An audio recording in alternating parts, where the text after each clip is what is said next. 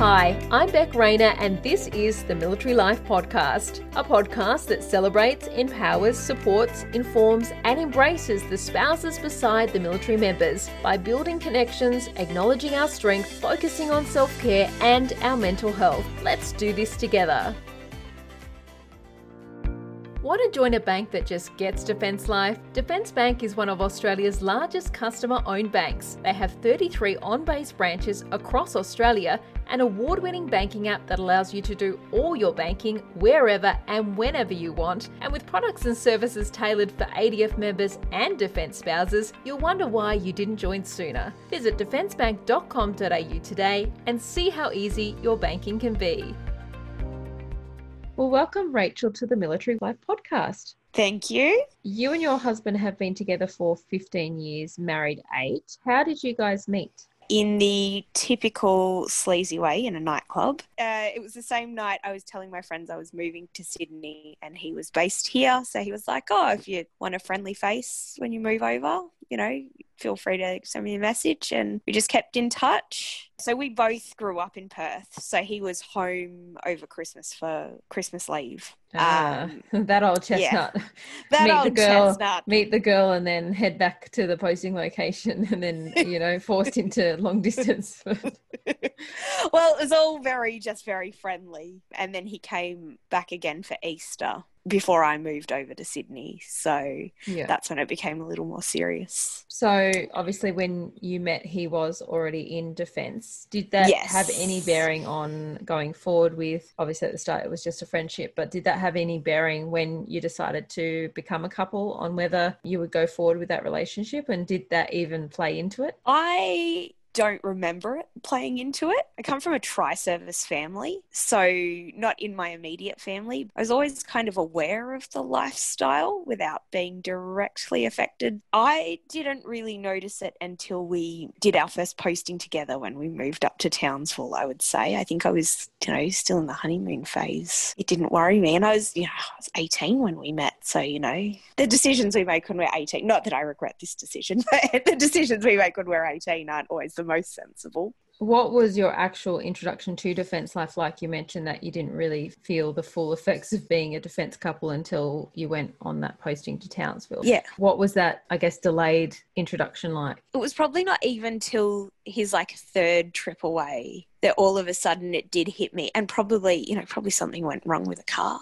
And it was just that, like, oh, hang on, I, I do have to sort this out myself you know, I can't just pick up the phone and call him and have him help me fix this. I do have to sort this out. And that's it would definitely our relationship had to strengthen very quickly in Townsville. Was that because you both only had each other, or why do you think that is? Oh, definitely. So in Sydney, even though I left my immediate family, yeah, I've got uncles and grandmas and uh, other family members in Sydney. So there was always that other support around. So that if he was away, I was just still hanging out with my family. That didn't matter. But when we we're in Townsville, it was just us. And so if he went away, it was just me. So developing that network of that level of support that I'd never had to, you know, that you normally have organically when you have your family around. That was when it sort of all started to hit me. And do you think that added an extra layer of pressure on the relationship? Because, you know, it was, you had those fallbacks and those people you could call on in Sydney and you had your own thing happening. Whereas when you went to the first posting together up to Townsville, it was like feeling out true defence life and really relying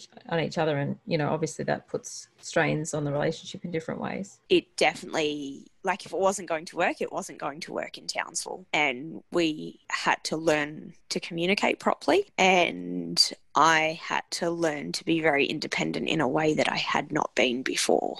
How did you do that? Like, how did you learn to be more independent? Because, you know, at that sort of age. Yeah.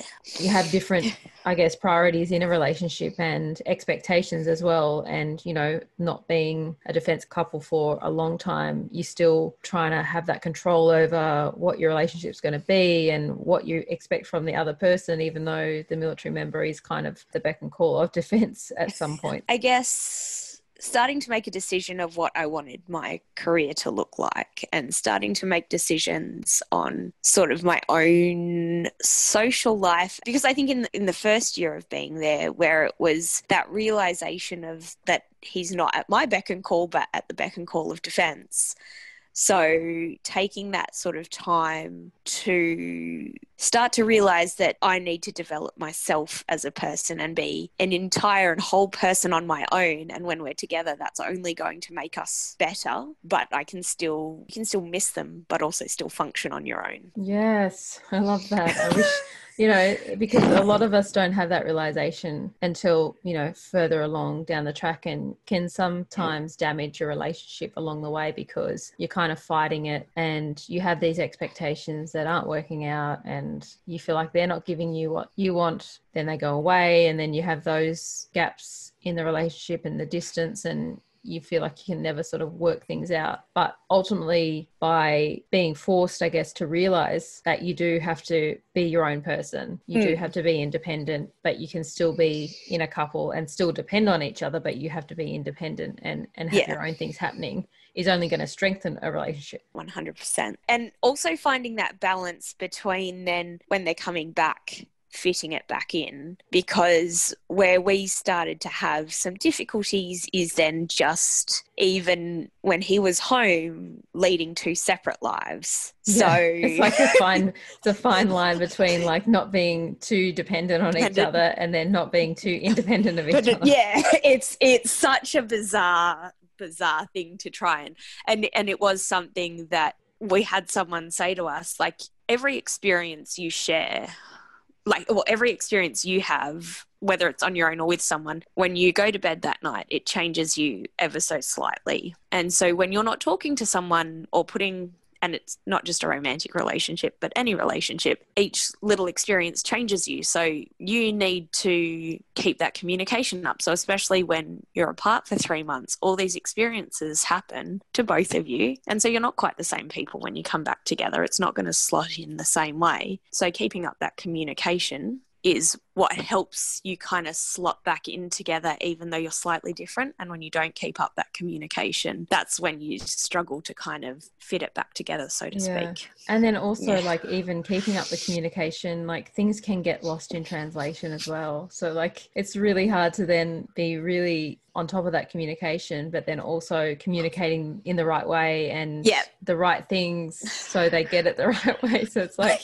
it's very complicated but in the end when you get it right it only strengthens your relationship and compared to like a civilian couple who may not be forced to ever really you know come up up against those things for a long time it's like yep. something that you know you're sort of faced with maybe even like a year into or as soon as you have a separation or whatever the case with you know defense life you're kind yep. of like forced to do it. But in the end it's a good thing. It is and i feel like the benefit of defense life is you get to keep practicing those techniques over and over and over again until you do get it right. Yeah and sometimes unexpectedly. Yeah very unexpectedly. Sometimes when you don't really want to oh i think um Townsville was probably the worst in terms of like surprise uh, trips. So probably like also then reasonable that it was the, the harder posting for us for that sort of thing. And I, yeah, I'd just come home from work sometimes and there'd be, you know, those damn dive bags and you'd be like, oh, how long? just. And as well, yeah. like, you know, early on when you haven't got your stuff, stuff sorted and you haven't you know got that balance right those unexpected trips or those separations that are, are, happening regularly because you know they are just sort of making their way in defense you know they haven't been in for a long stretch of time so can't really predict what's going to happen with their career. Like it's all just you know year by year yep this is a great opportunity or yes that that'd be great to to go and do that sort of thing. You know those unexpected trips and those and whatever's required of them by defense is an even greater drain on you and yes. the couple because you haven't you know lived it for that long and you haven't gone through that process. Definitely. Yeah. like yeah it makes it so much more difficult. Yes. If only yeah. Like if only you had that experience to back you up for your first posting yeah. and your first yeah.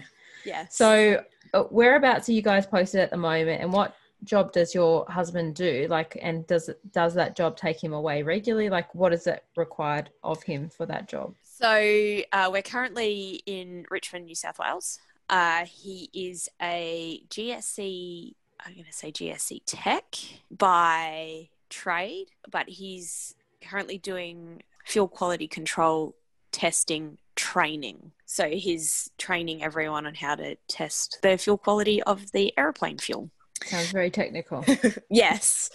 There's lots of, le- lots of letters and acronyms. Right. I still don't pick them all up. With this posting, it's actually probably the, the best posting yet for this. It, you know, courses are scheduled 12 months in advance. So I would know when he would be home, when he would away, uh, like when he'd be away, when he could do, say, flexible work arrangements and help out uh, with doing drop off and pick up for our son. Our last posting was to Butterworth, which is amazing. But it's the first time he, you know, had gone from a normal kind of you go away, etc., etc., to all of a sudden he was around all the time. And I was like, Are you due to go away? Like, do you want to go on a boys' weekend somewhere? Like, you can leave the apartment for a few days. I won't mind. like, I'm really craving like some alone time here. I really need to be in the middle of the bed doing whatever yeah. I want at 11 p.m. at night or yep. rearranging yep. your drawers. yep. I want to, yeah. I want to eat takeout on the couch. Yeah, like, and, and I want to be able to eat all of it myself yeah. without you touching it. yes, yes, all of that. or, or I want to be able to eat half of it and have the rest for leftovers the next day without you eating it. So, what is the near future likely to hold regarding postings? Are you guys in that location for a little while? Like, what's happening there? I've always felt pretty relaxed about it. Postings is the one thing that doesn't really bother me too much. I've finished an HR degree, so Drew's kind of said, well, if you find a job that you really enjoy, then you know maybe I can put in for an extension, or you know maybe I'll just I'll just start looking in our next location, or whatever that looks like. So I'm just running my studio and I, you know a few other side projects and enjoying that and keeping an eye out and we'll just yeah see where it takes us. You mentioned that you're pretty easygoing about postings and location and you know finding out the mm. last minute whatever. I'm pretty easygoing but i mean it does get easier as you you know make friends in different locations and know that you're going to back to a location where you might have some friends already oh, um, established there. Yes, yes. So by complete coincidence, my best friend from high school, as we were like organizing our postings, ended up also coming back to Sydney. So that made coming back to Richmond so much more palatable than yeah. you know then you know, for us we'd already done it twice we were like oh well you know we'd rather go see somewhere new but coming back you know, just like, oh, well, not such a bad thing. So now you're in the location with your best friend and your husband won't bugger off. Like, yeah, exactly. he won't leave you to do your thing so you can spend all your time with your best friend. Exactly.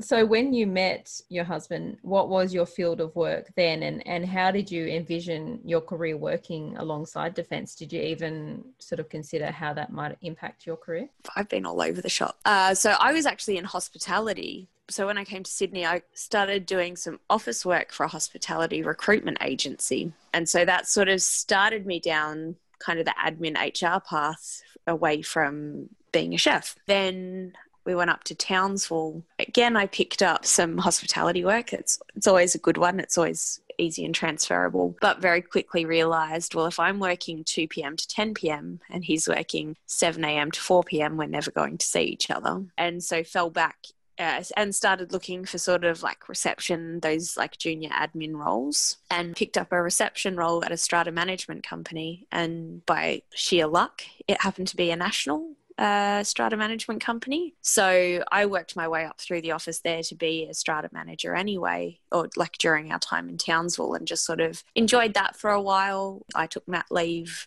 a few months before we left Townsville and they were happy to transfer me to the Sydney office and I came back down to Sydney and sort of worked my way up through the Sydney office as well but then realized sort of being leading a team that I enjoyed the HR side of things more than the strata management side um, and embarked on my HR degree. So I just, I've always just kind of taken, I don't know, I'm still trying to decide what I want to be when I grow up. So I've just always looked for roles that I would enjoy. And I think Drew's now flexible enough that as much as he can be, that we can try and make them work together. The same sort of situation with the way that ways that defence sort of forces you to work on your relationship in unexpected ways, it can sometimes impact your career positively because you've had that experience in the different various areas and figured out that, okay, well, I really like this area. I'm going to study further in this area. And, yeah. you know, have picked up the different skills along the way. You can go to a new location and you've got various fields of, of work that you can um, apply for jobs in. Yes, definitely. And and I think defense spouses that I've definitely spoken to, I feel like they undervalue their experience too because they're like, oh, well, I was only in this role for, you know, two years, but skills are transferable. So it's having the confidence to say, I have a transferable skill. And I think employers, there needs to be more education around the types of skills that defense spouses have as well. But yeah, really, it can be hard, and it depends on on the type of person that you are. I certainly, once we sort of have that that posting order in place, just start sending some emails and working at working on my network, saying, "Look, you may not have anything at the moment, but just letting you know I'll be coming that way and, and really getting ahead of the actual job hunt as well. When it looked like that we were going to Darwin instead of coming back to Richmond after Townsville, I'd already kind of spoken to about four different strata management companies up there because the one I was with actually Darwin was like the one place they weren't, of course. But, you know, I'd spoken to enough people that said, look, yep, definitely come in, have a chat. We'd, we'd be interested. We'd have something for you. So that doesn't work in all, all avenues, but it's definitely, definitely helpful that at mm. least you're at the back of people's minds. 9 out of 10 defence spouses wish they found out about Defence Bank sooner. Okay, I might have just made that up, and they do sponsor my podcast, but I've checked them out and I think they're worth a look just for their banking app alone. It's award winning and currently has a rating of 4.8 out of 5 in both the app and Google Play Store. It does everything a big bank app does, with cool features like fast same day payments, card alerts and controls, pin change functionality, savings roundup, spend tracker, the list goes on. Oh, and if you really want to go to a Defence Bank branch, you can. There are 33 on base branches across Australia, and with many of their branch staff a Defence spouse or partner, you'll be talking to someone who just gets it. Banking as a Defence spouse doesn't have to be hard. For more info, visit defencebank.com.au you know, it forces us to have some pretty good networking skills, even, you know, the fact going to a new location and making new friends and constantly having to make new contacts for, you know, a GP and all of that sort of stuff oh. and putting ourselves out there and asking local spouses or locals for their advice because we kind of need to get up on the area and all of that sort of stuff. We have to like, we're forced to like network defence spouses are so resourceful and that is underutilized by many people. But yeah, like jumping on those groups, putting yourself out there and thinking ahead and being able to plan and go, I'm, you know, especially if you carry any sort of minor conditions that you need a good GP for and, and being able to get in touch with a GP that's going to be in your local area and having your files sent or if you're looking after kids or you know any of that sort of thing finding out the lowdown on the schools in the area because it's not always do they have good you know NAPLAN scores but is there a defense liaison what's this policy like it's you yeah. know all those it's not, things. it's not even that as well it's like you know we have to do all of that by the seat of our pants. Sometimes you don't even know what location your DHA house is going to be in, so you don't even know which school it'll be, or like, oh, so you're sort yeah. of like flying by the seat of your pants sometimes. Definitely. So when you guys discussed family planning and and kids, did you discuss whether having kids or your having your son would fit in with um, defense life and postings, or did you plan it around defense life, or was it just a, a baby will fit in where they fit in and it'll just work out. So, family planning conversation makes it sound like we're planning a lot more than we did. Um, so, actually, when I was 20, I was told it would be extremely difficult for me to have children. Extremely difficult does not mean the same thing as will not be able to. And so, you should still use contraceptives if you're not planning on starting a family right then. So, we had Xavier, you know, he's a miracle and we love him. And was the most amazing, amazing little kid. And everyone says that for their own kid. But it turns out, you know, had we waited, you know, I haven't been able to have a second. So absolutely came along at the right timing. So he has just had to fit in with, with our defence life. And so the posting back from Malaysia, that was the first time where we had to start thinking about postings in terms of schooling as well. So, you know, that's where we took a couple of postings off the table for us because we're like, well, we're not comfortable with the schooling in that area or what are the other opportunities that we'd want to offer him that would not be available in that area. Do you make use of any of the spouse support or have you used any of the spouse support? Do you go like to the community houses? Have you been to spouse events? Do you do any of that? Yes. When we came back to Richmond after Townsville, I had early stages of postnatal depression. That moving with a very young child and just the stress of moving, all those fun things and yeah, moving away from a known support network. So even though we're coming back to Richmond, it's you know still my family's all in Sydney City itself, so it's still a significant visit to see them when you've got a young child as well. So getting to a defence playgroup is what sort of settled me in. And you know, one of the ladies I met there, like I'm now the godmother of her children. So, you know, that that very close connection. And in Penang, there's a lot more forced socializing in Penang. Forced, forced socializing.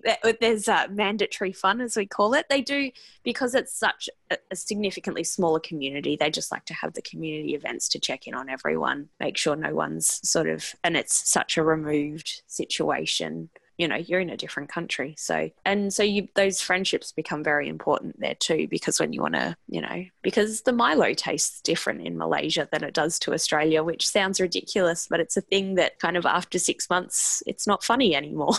Yeah. It's the little things you need someone to commiserate with. Yes yes. So and then again coming back this time a few people that were here before were still here and and having those friendships and it made it more of a comfortable fitting back in, knowing that, you know, those same people are around. How important do you think it is to have friends who are also defence spouses, as opposed to, you know, obviously it's important to have a good mix of friends, but how important do you think it is, and at what level do you think defence spouses get what you're going through and get what defence life is like? You need at least two. two, two just in two case one of them's not available. Not available, yeah. case one's dealing with their own crisis. Yeah, exactly. Um, because you can call them and you can whinge about it because even though yes, you've like to some extent you've chosen this life, it still doesn't make it any easier. Yeah, exactly. Like, you didn't, you didn't, you knew what you were signing. You, you signed the dotted line, but you didn't see the terms and conditions. yeah, yeah. No one reads the terms and conditions because you're in a love bubble. yeah, sure, that's fine. I'll always be second to your job. That's no problem. yeah, I'll I'll have a relationship with uh, you know someone who also has a, another someone in the relationship called defense. yeah, yeah. So they just you can have that whinge, and then it's that like you don't have that fear of being judged or just someone who's going to get it. I mean, I when Drew, I hate folding laundry. I hate it. I don't know what it is about folding laundry. I will I will scrub a toilet. I hate folding laundry. And when Drew used to like go away for significant periods of time, I would have washing folding parties where I would like make dinner and like put on movies and the other mums would come around and it was a night out for them and they didn't care. They'd fold my laundry with me and eat pizza and watch movies and their kids weren't around. And i don't feel like i could ask a civilian spouse to come over and do that I don't get why we're folding washing. This is not a party to me. yeah, yeah. But you know, like I think defense spouses get that in a way. Yeah. That, that you just friends... can't stretch yourself to do that one thing that you hate because yeah. it also reminds you that that person that would usually help you with that or that would usually do that because you hate doing it isn't there. Isn't there. Yeah. Yes, 100%. What support or information or advice was given to you as a new spouse or did you sort of pick up early on that, you know, really helped you on that journey? So the strata management job I had in Townsville, there were three spouses of retired defense personnel. And they were the ones where I was like, this thing just happened. And they were like, yes. And just that like validation of yes that thing just happened yes that is going to continue to happen and i can't remember any specific things that they told me but just even though they weren't current defense spouses in my own age group they were kind of that almost like a mother figure but like bridged a gap between yeah. friend and mother figure and were just like yeah, that's going to happen. And and they just let you know, they just make you feel like it's going to be okay. Okay. Yeah. Because it's like, look um, at them, they've survived all of this and so much more and they're still going so i can yeah, do it too. I can do it too. And telling me horror stories about their first dha houses that like still had grass growing between the floorboards and i was like i'm not going to complain about my house. But your feelings are totally, totally valid just not as bad as the grass uh, growing between the floorboards. the floorboards. Yes yes so, and so, what have been some of the things that you've done when you've had separations or deployments and had to sort of juggle everything yourself? Like, what sort of things have you done to make it life easier for yourself or to make sure that you're looking after yourself? Uh, so, outsource. Yeah, so washing, folding parties, number one. So, but find that like the one or two things that you can't stretch yourself to do and find a way to have someone else do them. That it's just even I also don't like vacuuming. I think it's the sound thing. I'll sweep, but you want to get me to vacuum. I'm like, oh. And so I used to have a girlfriend who would come around and vacuum my house and I would cook dinner and she would take dinner home. So like mutually like beneficial. yeah, mutually beneficial. So whatever outsourcing looks like to you, like if there are those couple of things that you cannot stretch yourself to do, just outsource it. And it doesn't it doesn't mean you're like a bad person for not being able to do it. It means you're a good person for acknowledging that you can't like you physically can't do everything and so you're finding a way to make sure that it's all done for your family and somehow i don't feel like um, zoom folding washing parties would have the same effect as as no they would have previously. I feel like I would still be folding the laundry. Yeah, I, I, feel like they they wouldn't have the same effect. So, mental health wise, how do you look after your mental health, or you know, like, is there anything in particular that you do? Do you have counselling? Like, do you do anything in particular? So, I'm a yoga instructor. Um, I run my own yoga studio, so there's I'm very big into mindfulness, uh, gratitude journaling, just really carving out those like few few like few minutes a day for yourself makes a huge difference. So I get up every morning before anyone else. I make myself a cup of tea and I sit down and I drink my cup of tea in like silence. Then I'll go through some breathing, maybe a few yoga poses, and then I'll start my day. And that just gives me that space to kind of, if I need to plan my day, but you know, it just makes you that little bit more resilient. So, if there are spouses out there that have been thinking about getting into that or looking into that like what would be the first step that they should do to even like work out where to start with something like that? Start small. Start really small and find something that works. There's no right or wrong way to do it. So in terms of like gratitude journaling there are people who write pages and pages and pages. I literally so my gratitude journal is actually next to the canister that has my tea leaves in it.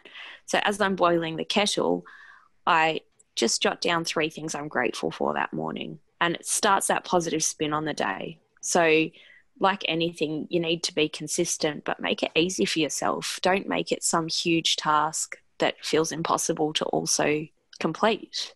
Yeah. Because it's it's about making your day better, not feeling guilty for something else you haven't done. So find a three minute meditation on YouTube that you really enjoy and try and practice that four nights a week. It's about just committing in a small way so that it becomes part of your day or part of your routine, like, you know, brushing your teeth. It's just something that you need to do so, to have, yeah. you know, that successful day. Yep. I really encourage people to start really small. So committing to just doing three dot points every day for a week of things you feel grateful for is you know much easier than saying sit down and write two pages every day. Yeah so yeah really i really encourage you to start small and build up to it rather than making huge commitments.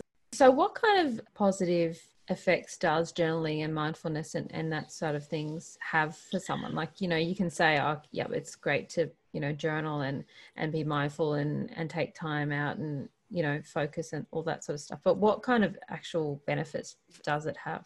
So anything we talk about like like any mindfulness it's all about just being present. So when we think about stress and the effects it has on the brain back you know 400 years ago your stress levels went up when you're being chased by a bear or you know you're looking for food to feed your family like the bear would go away or you'd find food and the stress would go away and you'd be okay again in this modern age the brain can't differentiate between running from a bear and just that constant stress we feel as I'm trying to get all this done, I'm trying to keep my life together. and so when we stop and are present and specifically slow our breathing down, we tell our brain, I'm safe, I'm not running from a bear, and it turns off that stress response. You know, the first time it might be only 30 seconds, but the next time it might be a minute. And so slowly you just slow down and and then you only start kind of having like triggering that stress response when it's say more required yeah. because it it's not actually helpful if it's, it's not consistent. your baseline. Yeah. Yeah, it's yeah. not your baseline. It lowers your baseline from that stress response. Yeah, because um, of course having, you know, being at that having that as your baseline and being constantly, you know, in a state of stress is not great for health and, you know, kicks off yeah. all sorts of other problems. Absolutely, yes. So all that, and it just depends on what feels good and right to you. Yeah. So some people don't enjoy gratitude journaling, so don't do it, but find what it is that helps you be like present now, gives you five minutes to slow your breathing down, to yeah, lower that baseline. And and then you start to feel a bit better. Yeah, for sure. I mean, it can't hurt to try. And if it doesn't, if it's not for you, then, you know, it's not for you. But if it does have a positive impact, then it's, it can be huge. I will say though, don't like, don't try it once and go, oh, well, that didn't work. You do need to give it kind of yeah. a week. But that's why I say start small. So if you're doing a week of only two or three minutes, you know, you can make that push that way through because chances are you won't feel much the first time. But it's like similar to like, you know, if you try running for the first time, you're like, oh, this was not good. Like, of course, yeah. it's going to be hard learning it and perfecting it and giving it a good go can only mean that it sort of gets you, it gets easier for you and becomes more of, you're not having to think about doing it. It's just part of who you are. Yes, yes. So it's the same for all of that. And you know, running for a lot of people, or, you know, you can do mindful walking. You can have a Google, you'll get 20 of the most the top mindful activities you can do so just find the one that works for you it's definitely made it easier so i'm able to deal with the changes in situations so the rachel who had first posted to townsville did not cope with the uncertainty and the changes as easily as I do now. Some of that's, you know, just general like growing up in maturity. Some of that is having gone through it a couple of times and now knowing that, you know, even the worst removals have to end and then you'll be okay again. and, and, I would say that, you know, like you could say to yourself, oh, well, this is as bad as it gets, but you can't really say that because you, you just never know what the next posting or the next move will be like. But at least if you've got those strategies in place. Yeah, you could just be like, okay, like this is just how today is going to be, and tomorrow will, you know, start trying to pick up the pieces or whatever it is. And it just, it does just change your outlook on life a little. So just, you know, if you do start gratitude journaling, it just makes you realize all the things that you are grateful for. And then I'm actually also the CEO of Frontline Yoga, which is Australia wide yoga charity for current serving, ex serving, and volunteer frontline workers and their spouses. So if you jump onto Frontline Yoga, there's probably a free class in your area that you can go try out and yeah, drag your partner along too as well. It's yoga aimed at mental health assisting with recovery from PTSD, depression, anxiety, all those sorts of things. It's a nice place to connect, it's a nice place to build those networks. That mental health perspective of just taking care of yourself for that hour a week. Thank you so much for coming on the podcast, Rachel, and telling us about your spouse experience and obviously the ways that you cope with Defence Life and your strategies and your work with Frontline Yoga. Thank you so much. I've had a lovely time. I so hope you are able to relate or take something away from today's episode. There are definite ups and downs to military life, but let's get the conversation happening so we can see that we are all in this together. We are all just doing our best. So until next week, you got this. Let's do this together one day at a time. Thank you so much for tuning in. If this episode has touched you, helped you, or given you that extra confidence to keep going, to continue to hold down the home front, to continue to do all the things, I would so appreciate it if you could pop into Apple Podcasts and subscribe to the podcast and leave a review, a comment about what you would like to hear more of, or just some encouraging words. If you want to suggest a guest, I am always looking for new people to talk to. You can do that by jumping over to the website www.militarylife.com.au and clicking on our podcast page. I would love to hear from you.